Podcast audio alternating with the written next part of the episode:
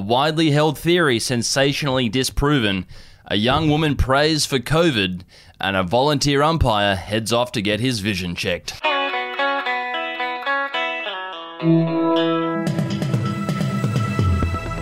Good morning from up here in the Channel Country. It is Monday, the thirteenth of December, the first of twelve days of Christmas. I'm Wendell Hussey, and bringing in another week with me once again is Errol Parker. How are you, Errol?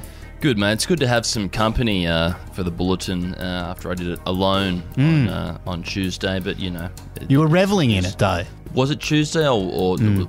Wednesday. Uh, Wednesday, I think it was, yeah. Anyway, mate. There was a couple of cash for comments in there, wasn't there? Always, mate, always cash for comment. That's what makes the world go round. And yeah. Speaking of the world, mate, what's making news around it today? Well, it is a pretty heavy-hitting story here, Errol, that we're going to open up with. A schoolie seen dry heaving into an agapanthus bush has proven that Fruity Lexia does not make you sexier. Yes, more Walkley award-winning journalism uh, to open us up today, Wendell. Spewed all over our second page in the paper today, it's being described as a shocking revelation that has changed everything that we know about cask wine. It comes from recent Sydney school leaver Alicia Fitzgerald, who made the discovery in Byron over the weekend.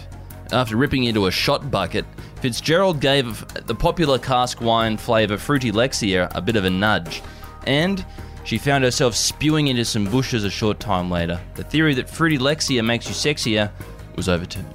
One thing I will say about this, Errol, I think it's good to hear that kids out there are still drinking the cask wine. I know Little Fat Lamb has got a real run lately, so it's good to see that that, that old fashion of uh, Fruity Lexia is still getting around. Now, from one story about Australia's problematic drinking culture to another, an exhausted local silly seasoner has revealed that she actually would not mind being a close contact of a COVID case right now. Yeah, a self-described local introvert has told The Advocate that she's had enough. Giving the interview to our reporter while she was sprawled over her koala sofa, the young lady who did four Christmas events in four days explained she's quietly hoping she bumped into someone with this Omicron or whatever the hell it is, so she can go into hiding for a little while, up, up to two weeks, which I think a lot of people can relate to at this point. Yeah, would tie her over until Christmas.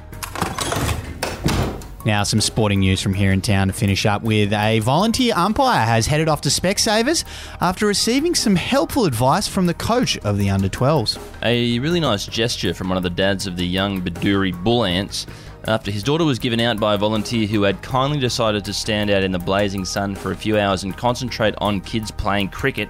The old bull ant decided to spray the umpire, offering a few choice words. Obviously, there was a lot of the usual stuff in there, including the "you should have gone to Specsavers" joke in reference to his supposed poor eyesight. However, it actually went down okay, with the volunteer taking a moment to realise that maybe he might have a form of opia or, you know, needs to check his macula. So he headed into his local glasses retailer to get his eyes checked out. Yeah, good on him. Now, our quote of the day today, it's actually from the back end of last week, but I came across it over the weekend, and it is a good one. It relates to forty camels being disqualified from Saudi Arabia's beauty pageant for receiving Botox injections and other cosmetic enhancements. The contest is actually the highlight of the King Abdulaziz Camel Festival, where there's sixty-six million bucks up for grabs. The organisers of the pageant said after kicking these camels out, "We're keen to halt all acts of tampering and deception in the beautification of camels," and they promised to impose strict penalties on manipulators. Well, if you want to see something terrifying, how about after you finish with this bulletin, you go and Google what a what a camel mouth looks like. It's something out of a Stephen King novel. Mm, all right, I'll head off and do that now. That'll be uh, pleasant viewing for my Monday morning.